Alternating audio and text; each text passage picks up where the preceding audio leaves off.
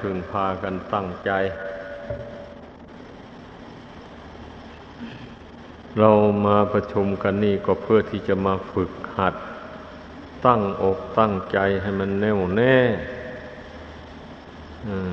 เพราะว่าถ้าใจนี่ถ้าเราไม่ฝึกอย่างนี้แล้วมันมันจะไม่ค่อยตั้งมั่น อยู่ในกุศลคุณงามความดีดังนั้นเราจึงต้องมีอุบายวิธี หลายอย่างเริ่มตั้งแต่ทำบุญทำทานปัดกวดวัดวาอาราม ต่างๆมาหมู่นี้นะทำความสะอาดในที่อยู่ที่อาศัยไม่ให้รกรุงรัง อันหมดนี้มันก็ล้วนแต่เป็นอุบายฝึกจิตใจทั้งนั้นแหละ ให้เข้าใจ ถ้าผู้ใดอยู่อย่างสกปรกรกรุงรัง ไม่เป็นระเบียบไม่สะอาดสะอ้าน แสดงถึงจิตใจนั่นมันไม่ผ่องใส จิตใจมันมัวหมอง มันจึงชอบสกปรกให้สังเกตดูตัวเองทุกคนแหละ ถ้าหากว่าจิตใจมันผ่องใส อยู่ด้วยบุญด้วยกุศลแล้ว มันก็ชอบความสะอาดภายนอกไม่ชอบความสกปรกเลอะเทอะต่างๆ ไม่ว่าจะเพศใดแหละ มันไม่เลือกเพศเรื่องธรรมะ เมื่อมันเกิดขึ้นในจิตใจของผู้ใดแล้วทำให้ผู้นั้น เห็นความสำคัญของ ความประพฤติทางกายทางวาจา ต้องพยายามรักษากายรักษาวาจานี่ ให้มันดีสม่ำเสมอไป นี่คนเรา จะรู้กันได้ว่า คนนั้นเป็นคนดี มันก็รู้ด้วยการแสดงออกทางกายทางวาจา แต่ทางภายในจิตใจไม่มีใครรู้กันได้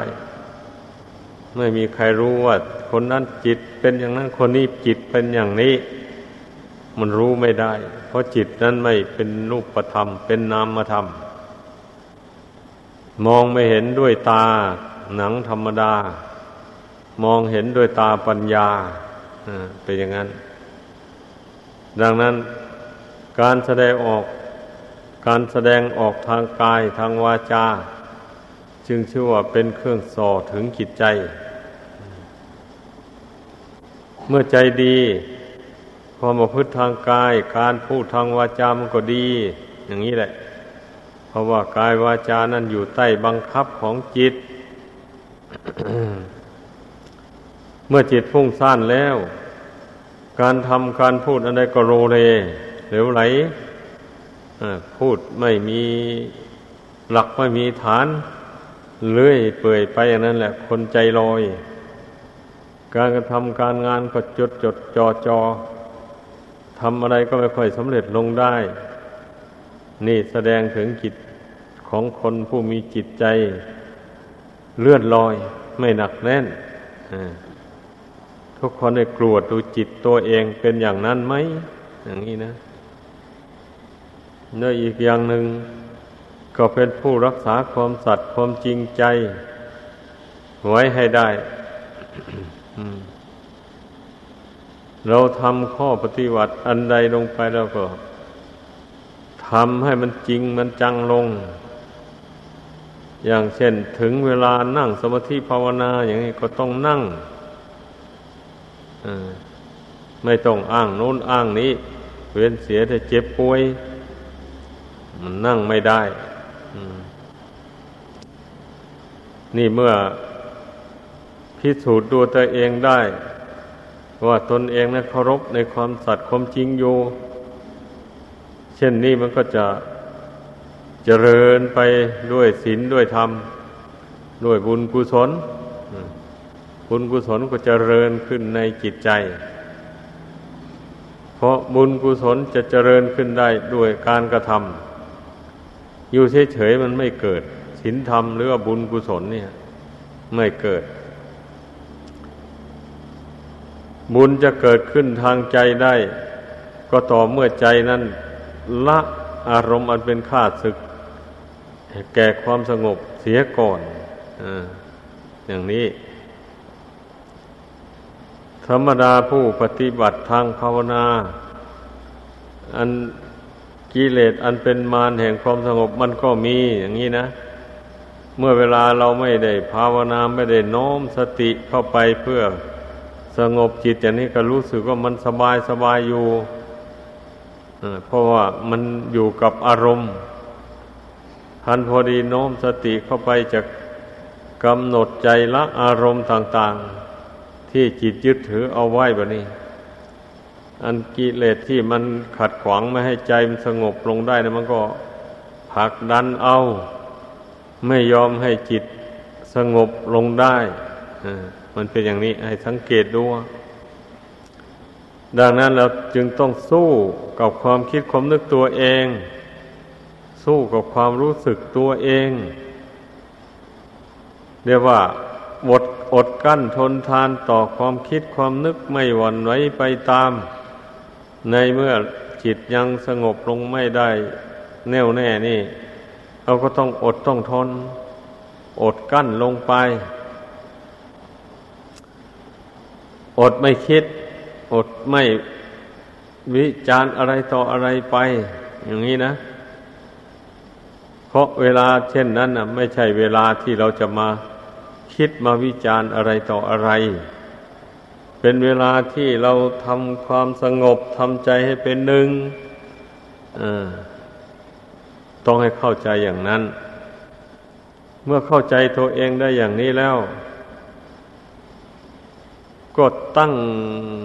ใจแน่วแน่ลงว่าเราจะไม่คิดอะไร เราจะกำหนดรู้อยู่ที่รู้อย่างเดียวเท่านั้นอย่างนี้ ถ้าถ้าเข้าใจทำอย่างนี้แล้ว มันก็ไม่เหลือวิสัยจิตย่อมสงบลงได้ แต่ถ้าหากว่าไม่เข้าใจอย่างนี้ ไม่ใส่ใจอย่างว่านี้มันก็สงบลงไม่ได้ จิตนั่นนะต้องให้เข้าใจ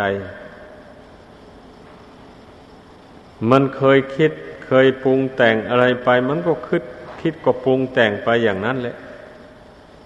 มันจะไม่หยุดยั้งลงได้เป็นอย่างนี้ ดังนั้น พระพุทธเจ้ายังสอนให้เราสกัดกั้นความคิดความนึกเหล่านี้ด้วยสติห้ามความคิดเหล่านี้ด้วยสติ สัมปชัญญะทำความรู้กับจิตนั่นจิตตั้งดูอยู่อย่างไร ก็ทำความรู้อยู่อย่างนั้นรู้ว่าไม่คิดไปไหนในขณะนี้นะอย่างนี้นะ รู้อยู่ที่รู้อย่างเดียว เอาทำให้จิตเป็นหนึ่งอย่างเดียวในขณะนี้ไม่กังวลกับสิ่งใดอย่างนี้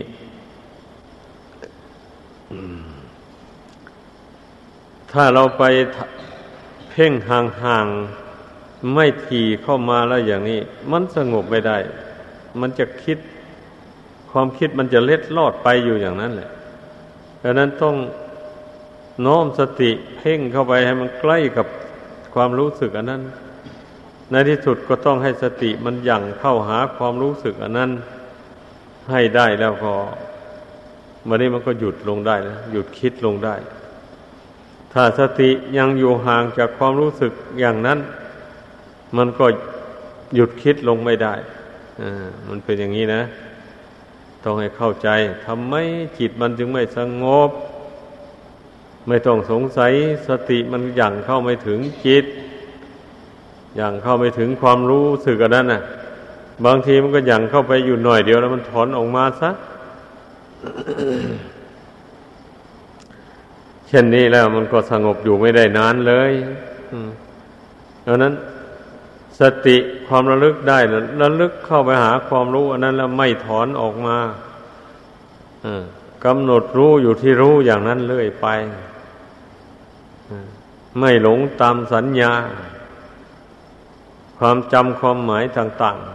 ๆ ไม่หลงไปตามมันนั่นแหละกำหนดรู้อยู่ที่รู้อย่างเดียว เพ่งอยู่นั่นเนี่ย ไม่ทำอย่างนี้นี่ ไม่ได้จิตมันหล่อแหละ ไม่หนักแน่นเลยอันนั้นเราต้องเพ่งให้มันเข้มแข็งเข้าไป จิตนี่มันจึงมีความหนักแน่นให้เข้าใจ ชานังแปลว่าความเพ่ง นี่นะ นั่นแหละ ที่ในตำราที่พระพุทธเจ้าแสดงว่า นั่งขัดสมาธิ แล้วเพ่งลมหายใจเข้าออก แล้วได้บรรลุปชมปฐมฌานทุติยฌานตติยฌานจะตุทฌานอย่างนี้นะก็คือเพ่งเข้าไปแล้ว จิตมันค่อยรวมเข้าไปโดยลำดับลำดับไปละเอียดเข้าไปโดยลำดับ อย่างนี้นะ นั่นแหละพอถึงจะตุทชานเข้าไปอย่างนั้นแล้ว ลมหายใจไม่ปรามีแต่ความรู้สึกกับสติเท่านั้น ปรากฏอยู่นี่ แต่ว่าไอ้ผู้ที่ไม่มีวาสนา จะทำฌานเหล่านี้ให้เกิดขึ้นได้ มันก็เกิดไม่ได้อ่ามันเป็นงั้น ก็ได้แต่ความสงบ ในขั้นไม่ละเอียดเท่าไร เพียงในขั้นกลางที่ท่านเรียกว่า อุปจารสมาธิ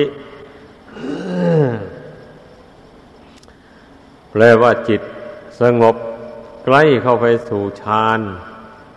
อย่างนั้น ใกล้เข้าไปสู่ฌานแต่ว่าไม่ถึงฌานเฉียดเฉียดเข้าไป อย่างนี้นะ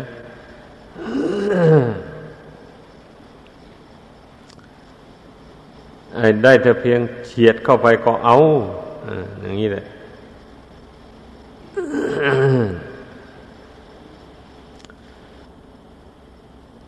ข้อสำคัญอยู่ที่ว่า ให้ใจมันตั้งมั่นลงไปเท่านั้นแหละเมื่อใจมันตั้งมั่นลงไปได้แล้วมันก็ใช้ได้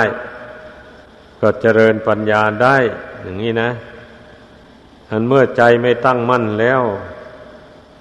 มันมันหวั่นไหวไปตามอารมณ์ต่าง ๆ เช่นนี้แล้วมันจะคิดอะไรไม่ได้ อ่านอะไรไม่ออกเลย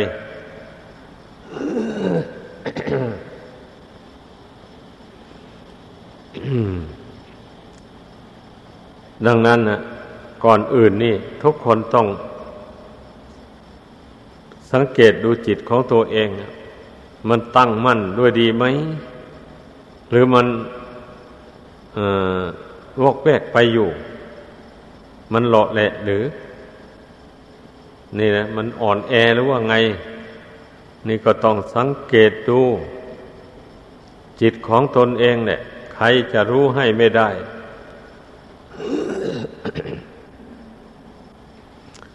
มีแต่ตัวเองเท่านั้นแหละ รู้จิตตัวเองโดยตรง เมื่อรู้ว่าจิตของตนมันยังอ่อนแออยู่ เช่นนี้มันก็เราก็ต้องเพ่งให้มันมากเข้าไปกว่านั้นแบบนี้นะ มันจะมีทุกขเวทนาอะไรเกิดขึ้นบ้างก็อดเอาทนเอา ไม่ต้องหวั่นไหวมัน แน่นอนแหละ เมื่อเราเพ่งเข้าไปทีแรกนี่นะ มันจะอึดอัดขัดข้อง มันจะเกิดเวทนาอะไรขึ้น ไปอย่างนั้นก่อนแหละ แต่เมื่อเราไม่ถอยเราเพ่งความรู้ อันนั้นอยู่ไม่ถอยนานเข้านานเข้าไอ้จิตที่มันเคยคิดพุ่งซ่านต่างๆมันค่อยสงบลงสงบลง หยุดคิดลงไป อารมณ์ในใจที่ยึดไว้แต่ก่อนก็ค่อยระงงับไป เมื่อเมื่ออารมณ์ต่างๆระงงับออกไปจากจิตคือความรู้สึกอันนี้แล้วมันก็ทำให้ความรู้สึกอันนี้เบาปลอดโปร่งไปเรื่อยๆ ไม่หนักไม่น่วงไม่อึดอัดเหมือนแต่ทีแรกมันมันเป็นขั้นตอนไปอย่างนี้นะ การทำสมาธิภาวนาเนี่ย ถ้าหากว่าไม่รู้เท่า ทุกขเวทนา สุขเวทนาที่มันเกิดขึ้นในระหว่างที่เราเพ่งอยู่นั้น มันก็รวมลงไปเป็นหนึ่งไม่ได้จิตนี่นะมันก็จะค่อยจะวันไหวไปตามทุกขเวทนา สุขเวทนา อยู่อย่างนั้นแหละ ดังนั้นอย่าไปวันไหว เมื่อเกิดทุกขเวทนาหรือสุขเวทนาอะไรขึ้นมาเราก็อดก็ทนทำความรู้เท่า ว่าเวทนาทั้งหมดเหล่านี้ก็สักว่าแต่เวทนา ไม่ใช่สัตว์บุคคลตัวตนเราเขาอะไรอย่างนี้นะ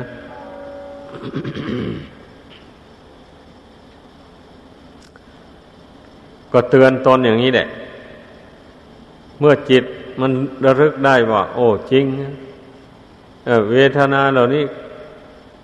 มันก็เป็นแต่เพียงว่า จิตมันสวยอารมณ์ อันใดอันหนึ่งอยู่ เท่านั้นเองนะถ้าเช่นมันมันเป็นทุกข์ขึ้นมา มันก็รู้สึกว่าเป็นทุกข์รู้ว่าตนเสวยทุกข์อยู่อย่างนี้นะอันนี้แหละท่านจึงภาษาบาลีท่านบัญญัติว่าเวทนา ถ้าว่าเป็นภาษาไทยเรา แปลว่าจิตเสวยอารมณ์เป็นสุขบ้าง เป็นทุกข์บ้าง ไม่ทุกข์ไม่สุขบ้าง ทีนี้พระศาสดาทรงสอนให้เราระลึกได้ว่า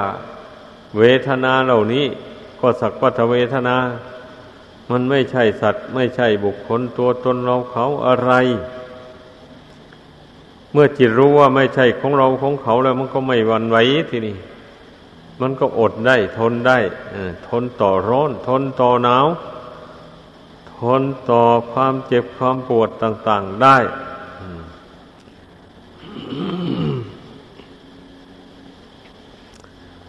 ดังนั้นให้พึ่งพากันสำเนียกดูให้ดี การทำจิตให้สงบเนี่ย นับว่าเป็นสิ่งสำคัญ เป็นอันดับแรกในการภาวนา ถ้าจิตไม่สงบแล้วเราจะไปเจริญปัญญาอย่างนี้มันก็ไม่สามารถจะรู้อะไรได้เลย พอมันจะคิดเรื่องนี้มันคิดไปไม่ได้ตลอด มันพลิกไปหาเรื่องอื่นเสีย ธรรมดาจิตไม่สงบนะมันเป็นอย่างนั้นเนี่ยอันนี้เมื่อเรารู้อย่างนี้แล้ว รู้ว่าจิตมันไม่ตั้งมั่นแล้วก็หยุดพิจารณา ไม่ต้องพิจารณาอะไรเนี่ยในขณะนั้น มาเพ่งความรู้สึกนี่ ให้มันหนักแน่นเข้าไป ให้มันสงบลงไปสะก่อนเมื่อมันสงบมันตั้งมั่นด้วยดีพอสมควรแล้วอยากพิจารณาอะไรก็จึงค่อยพิจารณา นี่ โดยมากที่พระพุทธเจ้าสอนกับพิจารณาขันห้านี้แหละ เพราะว่าจิตใจมันคล้องอยู่ในขันห้านี้ เมื่อมันคล้องอยู่ในขันห้านี้แล้ว มันก็ไปคล้องอยู่กับสิ่งอื่นภายนอก ออกจากขันห้าออกไปมันเป็นอย่างนั้น ถ้าจิตไปคล้องอยู่ในขันห้านี้แล้ว มันก็ไม่คล้องอยู่ในสิ่งอื่นภายนอก นั้นเลยตาเห็นรูปก็สักแต่ว่าเห็นหูได้ยินเสียงก็สักแต่ว่าได้ยิน จมูกได้สูดกลิ่น เหม็นกลิ่นหอมอะไรก็สักว่าแต่กลิ่นลิ้นได้รับรสอาหารเผ็ดบ้างเค็มบ้าง จืดบ้าง ขมบ้าง หวานบ้าง จิตมันก็รู้เท่าว่า สักแต่ว่าทั้งนั้น อันหมู่นี้นะไม่มีตัวตนอะไร เมื่อมันมันรู้อย่างนี้มันก็ไม่ยินดี ไม่ยินร้ายกับรสชาติของอาหารนั้น กายได้สัมผัสเย็นร้อนอ่อนแข็ง เมื่อจิตมันรู้เท่ามันได้พิจารณาอยู่เสมอแล้ว มันก็ไม่ตื่นเต้นไปกับความสัมผัสนั้นร้อนมาก็ไม่ตื่นเต้นไม่เดือดร้อนไปกับความร้อน หนาวมาจิตก็ไม่หวั่นไหวไปตามความหนาวเอาร่างกายมันไม่ปกติ มันเจ็บโน้นปวดนี้ ก็ให้เป็นเรื่องของร่างกายไป เรื่องของขันห้าไม่ใช่เรื่องของเรา มันมีอุบายแยบคายอยู่ในใจอย่างนั้นนะ ธรรมดาผู้รู้เท่ามันเป็นงั้น ใจเมื่อได้รับรู้อารมณ์ต่าง ๆ เหล่านั้นเมื่อจิตเป็นสมาธิตั้งมั่นอยู่ มันก็ไม่วันไหวไปตาม ก็สักแต่ว่าอะไรแบบนี้นะมันเห็นสักแต่ว่า อารมณ์ต่าง ๆ เหล่านั้นเกิดขึ้นแล้วก็ดับไป ไม่ใช่ว่าเป็นของยั่งยืนอะไร สุขก็ดีทุกข์ก็ดีไม่ทุกข์ไม่สุขก็ดี เจ็บปวดอะไรต่ออะไรหมดเนี้ยมันก็ไม่มีตัวมีตนอะไร แล้วมันไปไปมันก็ดับไป คนเราถ้าหากเก็บอยู่ตลอด เวลาอย่างนี้อยู่ไม่ได้แล้ว ต้องตาย อย่างนี้นะ แต่นี่เมื่อมันเจ็บไป เจ็บไปมันถึงเวลามันระงงับไป มันก็ระงงับไป แต่บุคคลผู้มีใจไม่ตั้งมั่นแล้วไม่อดไม่ทนเอากัดนิ้นรนกระสับกระส่าย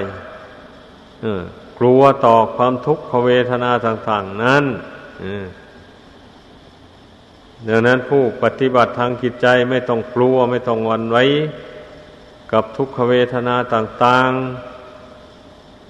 เพราะว่าเมื่อมันไม่ใช่ของเรานี่ ก็ความจริงก็เป็นอย่างนั้นแท้ๆเมื่อไม่ใช่ของเราเราทำไมเราจึงมาอาศัยมันอยู่ เหตุที่มาอาศัยมันอยู่ ก็เพราะมันไม่รู้แจ้งมันแต่ก่อนมานู่นแหละ แต่ชาติหลังๆคืนไปนู่นนะเกิดมาชาติใดก็มาสำคัญยึดมั่นว่าขันห้าเป็นตัวเป็นตนเป็นเราเป็นเขาอยู่อย่างนั้นแหละ จนถึงมาเกิดในชาติปัจจุบันนี้ก็ยังสำคัญว่าขันห้านี่เป็นตัวเป็นตนอยู่ เช่นนี้แหละเมื่อมันวิบัติมาจึงได้วันไหววันนี้เมื่อเราได้มาเจริญสมาธิเจริญปัญญา ให้เกิดขึ้นเพ่งพิจารณาดู ให้ทีท่วนลงไปแล้ว มันก็จะลงความเห็นได้ว่า รูปกับนามมาทำรวมที่เรียกว่าขันห้านี่ไม่ใช่ตัวตนจริงๆนะถ้าเป็นตัวตนจริงๆ ก็บังคับได้แหละ บังคับมาให้มันแก่มันเจ็บมันตายมันก็จะไม่แก่ไม่เจ็บไม่ตายเลย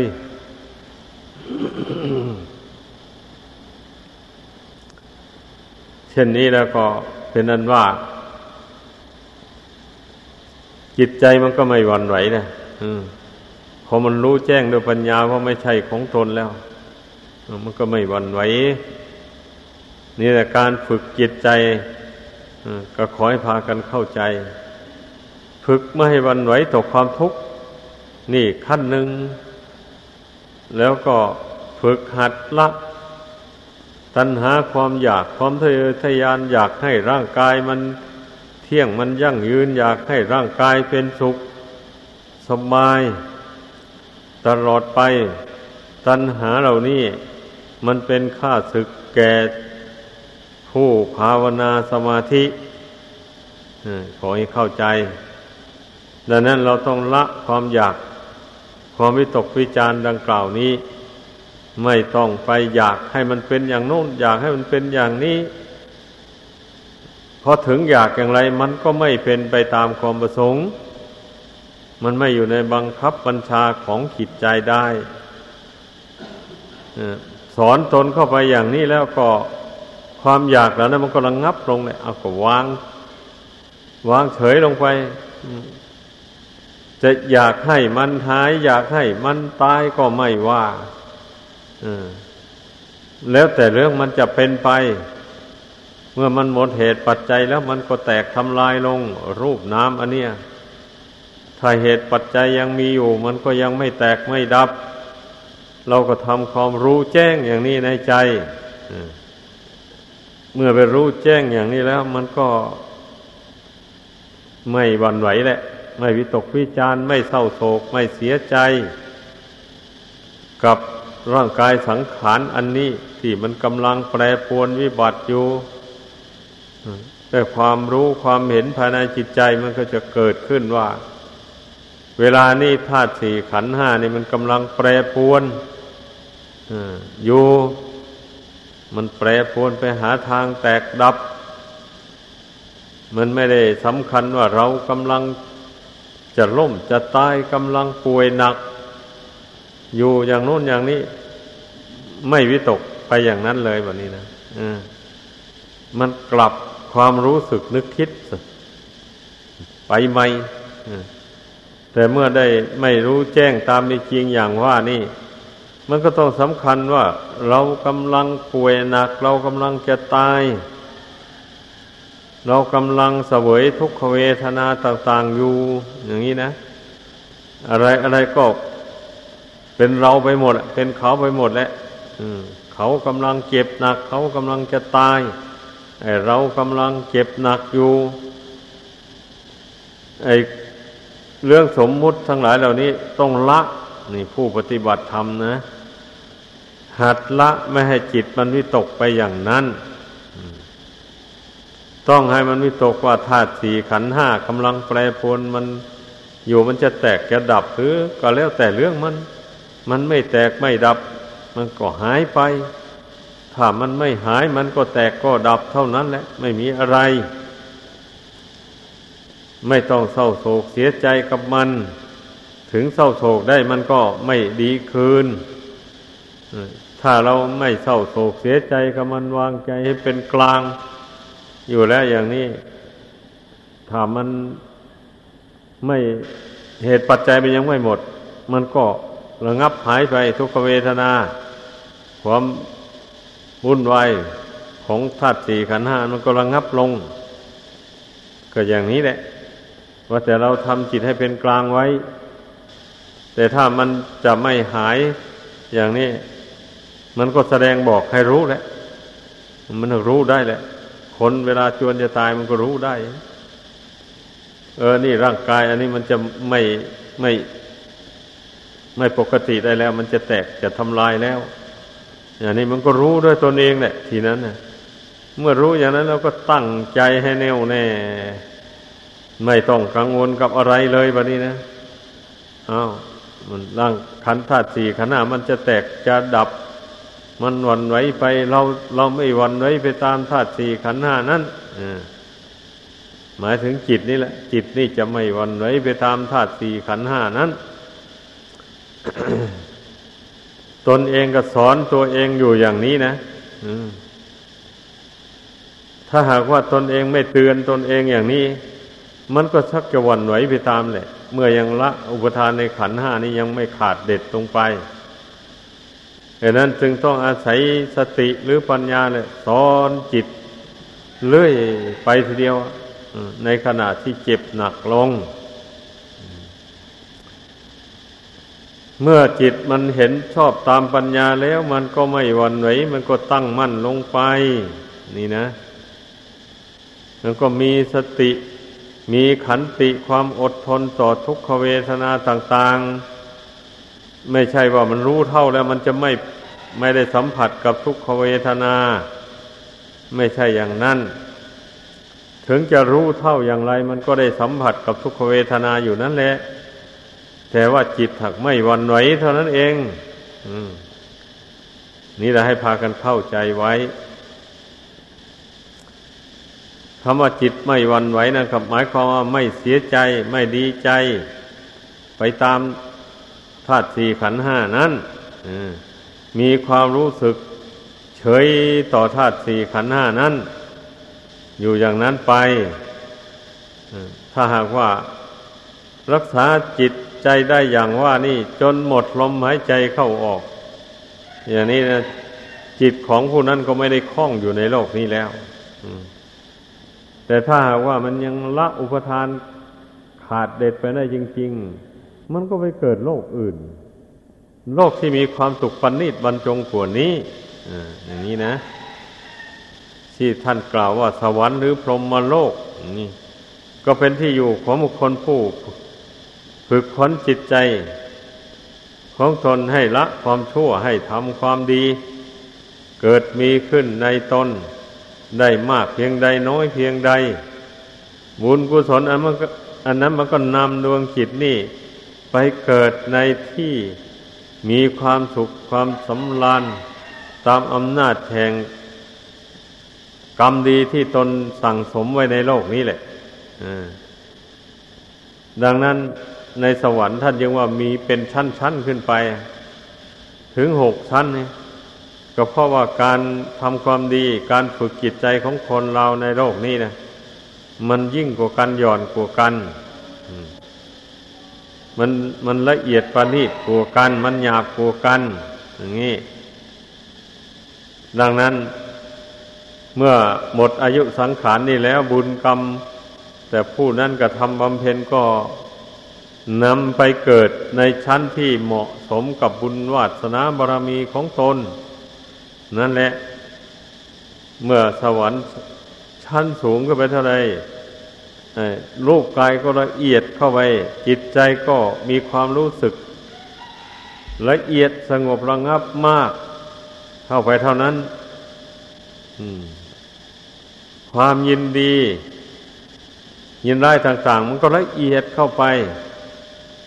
เพราะว่าในสวรรค์นี่มันก็คงจะยังละไม่ขาดดอก ผมยินดียินร้าย แต่ว่ามันละเอียดเข้าไปเป็นชั้นๆขึ้นไปอ่ามันเป็นอย่างนั้น ถ้าไปถึงพรหมโลกแล้ว จิตใจของพรหมนะ่ะ มักจะเป็นอุเบกขามากเพราะว่าท่านจเจริญพรหมวิหารอยู่แต่เป็นมนุษย์นี่จนว่าใจสงบแน่วลงไปออยู่ในอุเบกขาฌานนี่นะ นั่นแหละ เมื่อเมื่อจิตมันยังเข้าไปถึงอุเบก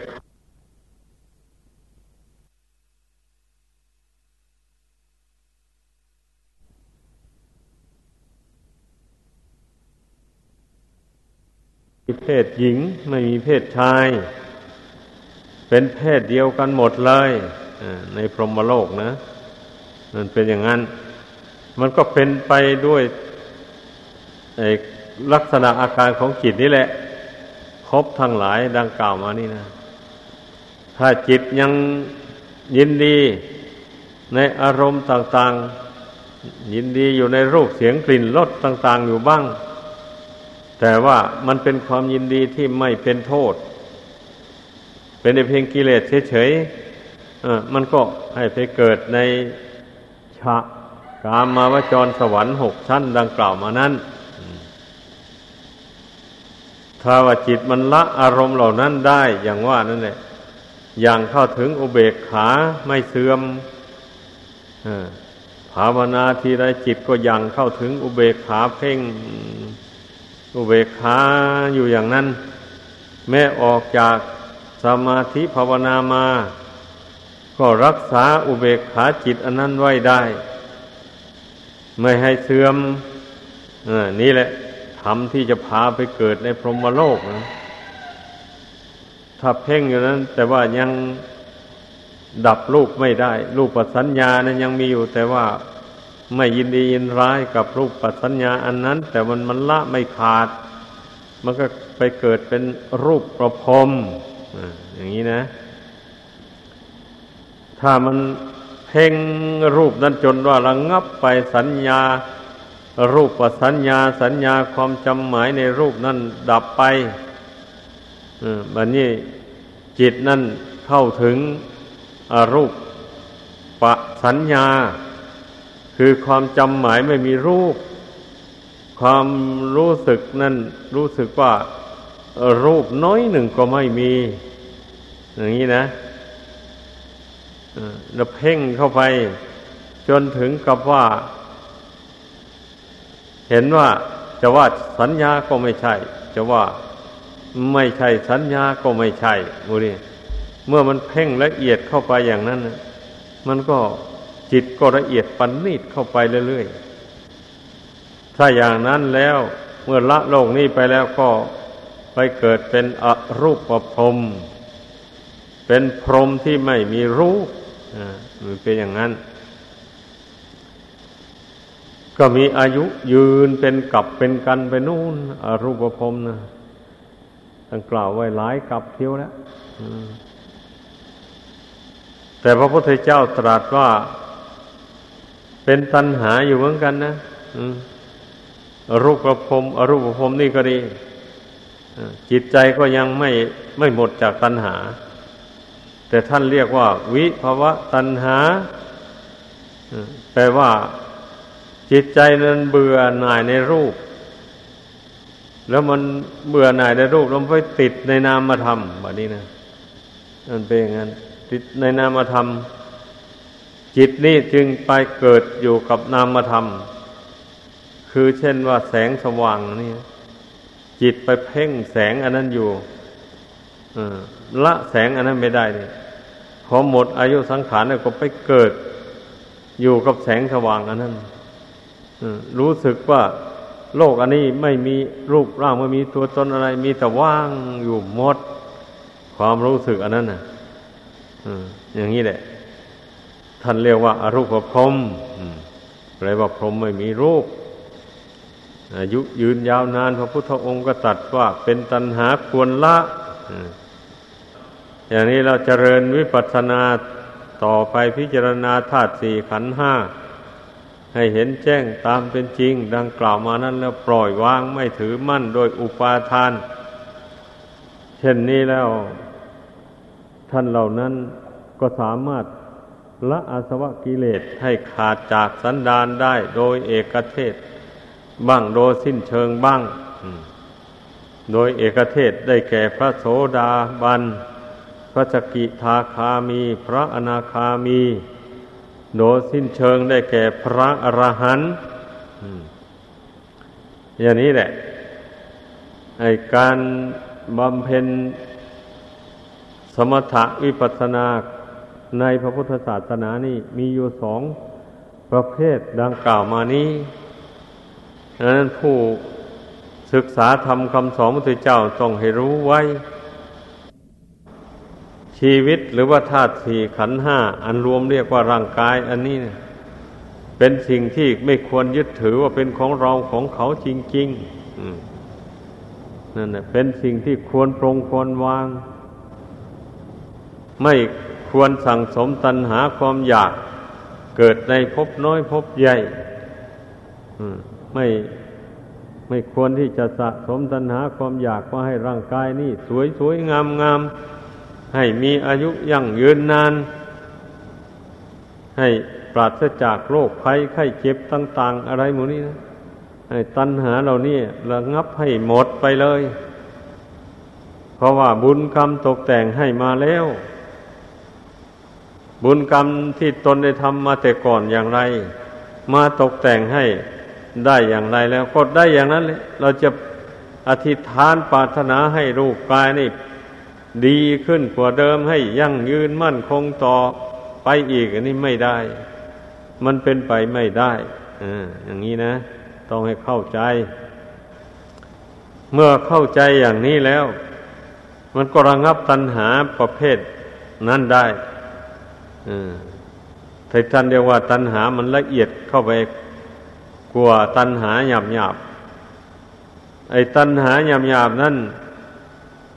ตัณหาความอยาก อันเป็นไปในทางบาปอากุศล เพราะมันอยากเกินขอบเขตแห่งศีลธรรมไป เช่นไม่มีปัญญาที่จะหาอาหารมาเลี้ยงอัตภาพอันนี้โดยทางที่ชอบด้วยศีลได้ อาศัยตัณหามีกำลังมากมันก็ยอมรับบาปรับกรรม ไปฆ่าสัตว์ตัดชีวิตมาเลี้ยงอัตภาพร่างกายอันนี้ ยอมไปลักไปหยิบไปช่วยเอาของผู้อื่นที่เขาไม่ไม่อยู่ที่เขาไม่ได้อนุญาตให้ อย่างนี้แหละ เมื่อเป็นเช่นนี้นะตัณหาอันนั้นมันก็ก่อให้เกิดบาปอากุศลขึ้นมา นี่ท่านเรียกว่าตัณหายังหยาบ อันนี้นะ พระพุทธเจ้าทรงสอนให้ละตัณหาประเภทนี้แหละก่อนอื่นทั้งหมดเลย ผู้นับถือพระพุทธศาสนานี่ไม่ควรที่จะไปรู้ตัณหาประเภทหยาบอย่างนี้ เมื่อไปรู้ตันรู้อำนาจแก่ตัณหาเหล่านี้แล้วกรรมเวรมันก็ไม่หมด สักทีแล้วเกิดมาชาติใดก็มาสร้าง บาปกรรมใส่ตัวเองเพราะตัณหาประเภทนี้ละไม่ได้อย่างนี้นะ นี่แล้วบุญก็ทำแบบนี้นะนั่นเนี่ย